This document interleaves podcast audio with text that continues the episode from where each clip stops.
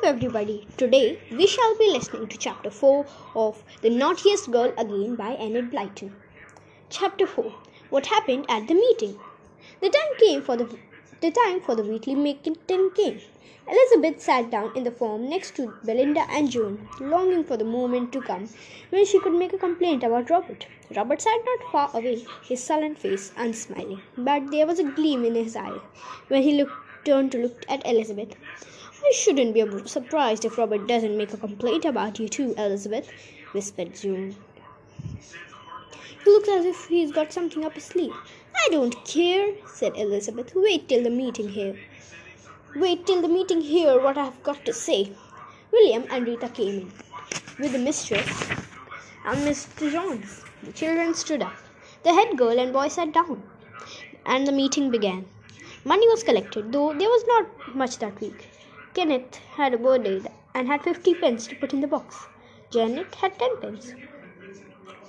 Everyone was given their twenty pence, and Mary got her extra money for her weekly stamp. "Have you found the lost library book yet?" asked William, looking at Kenneth. "No, I've never, I haven't found it," said Kenneth. "I've hunted everywhere." "Anybody want any extra money?" asked Rita, jingling the box to see how much there was in it. "It's my granny's birthday this week," said a small girl, getting up. "I want to send her a card. Could I have extra money to buy it with, or and for the stamp too?" "No, that should come out of your twenty pence. Not granted." Any more requests? There were none. Elizabeth knew that the time for complaints or grumbles would come next, and she went red with excitement. William knocked on the table for silence. "Any complaints or grumbles?" he asked. Elizabeth stood. So did Robert, but Robert was just half a second before her. "You first, Robert," said William. "Sit down and take your turn next, Elizabeth." Elizabeth didn't sit down. She didn't mean to let Robert speak first. "Oh, please, William," she said. "I have such a serious complaint to make." "Elizabeth, told as you are, do as you are told to," ordered Rita. "You'll have plenty of time to say all you want to." There was nothing for it but to sit down. Elizabeth was very angry. She glared at Robert, who didn't look at her. her at all, but stood patiently, waiting to speak. "Well, Robert, what do you have to say?" asked William. "I hope this isn't telling tales," began Robert in rather apologetic voice, "but I really must complain about Elizabeth Allen's behavior to me. I've always t- tried to be fair to her." "Oh!" cried Elizabeth ind- indignantly. "You know you haven't. You're... Silence, Elizabeth!" ordered William sharply. "You can say all you want to in a minute. Don't interrupt. Go on, Robert." Elizabeth was rage, was boiling with rage. Joan put her hand on her friend's arm to try and calm her, but Elizabeth shook it off. "Just wait till she had her turn to speak. I've always tried to be fair to her," went on Robert in a very, very polite voice. "But really, I can't let her pull my hair out and slap me in the face." There was an astonished silence. Everybody looked at Elizabeth. Robert went on, pleased at the surprise he had caused. "I've got some of the hairs she pulled out in this envelope to show you, William, in case you didn't believe me. There are two or three children who will tell you it really happened. Of course, and she's a girl. I couldn't hit her back. I know she was supposed to be the naughtiest girl in the school last term, and..." "You can leave that out, Robert. It has nothing to do with this," said William at once. "We have always found Elizabeth to be just and fair and kind so far, no matter how naughty she was once." "Will you please tell why Elizabeth did these extraordinary things?" "She didn't want to, me to swing somebody," said Robert. "She's always interfering with me, whatever I do. She laughs if I make a mistake in class." "Well, never mind about that. I was just swinging Peter, and he was squealing with exci- excitement.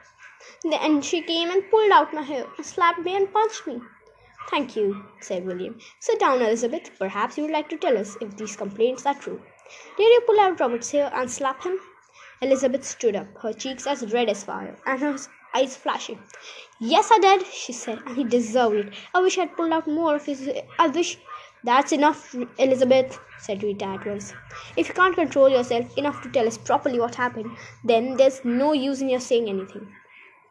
Elizabeth knew that she was being silly. She tried her hardest to be sensible. "Please, Rita, I, I will tell you my story properly," said, said Elizabeth.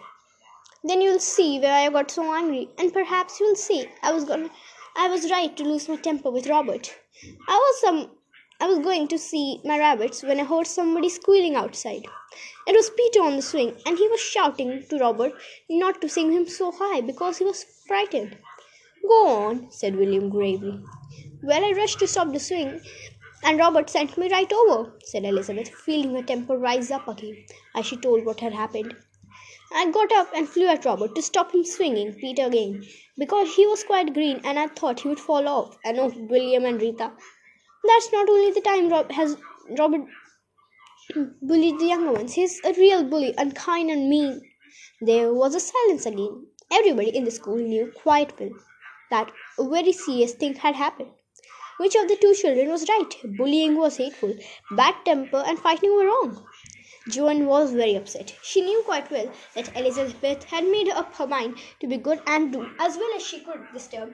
And now here all was the hot-tempered girl flying into trouble almost at once. It was no good trying to stop her. If Elizabeth saw something unfair, she would rush at it in a temper and put it right that way. Joan couldn't see how this matter could be put right. William and Rita spoke together in low voices. The jury discussed the matter too. Robert sat on his phone, not even red in the face. He did not look at Elizabeth. William knocked for silence. "Who would like to ask the boys and girls who saw the affair to report on it? Who saw it?" Three children stood up. They had they said shortly that they had seen the hairs that Elizabeth had pulled out, and had seen how red Robert's face was when it had been slapped. "Did Robert hit it back, back at all?" asked Rita. "Not that we saw," said Kenneth, and sat down, feeling sorry for Elizabeth. "And now we will ask Peter to tell us what happened," said William in a kindly tone. "Stand up, Peter, and answer my questions." The small nine-year-old Peter sh- stood up. His knees shook beneath him. "Was Robert trying to swing high?" asked William. Peter looked across at Robert. Robert gave him a cure look. An angry one indeed. Peter spoke up in a trembling uh, yeah, voice. "Yes, uh, he, uh, he was uh, sw- swinging me qu- quite high." "Were you frightened?" asked William. N- no, no, said Peter. "Did he squeal for help?" Uh, no, said Peter with a look at Robert. I-, I was just squealing for fun, you know." "Thank you," said William. "Sit down." Elizabeth leapt up. "Robert must have made Peter promise to see all that," she cried. "Ask if there are any other young ones who would like to complain about Robert, Rita." Rita looked around to where the younger children sat. "Is there anyone who has a complaint to make about Robert?" she asked. "If he has been unkind to you or ill-treated you in any way, speak now." Elizabeth waited for half a dozen to stand up and speak, but there was a complete silence. Nobody spoke, nobody complained. What a very strange thing. Now what was going to happen? "Thank you. Bye-bye.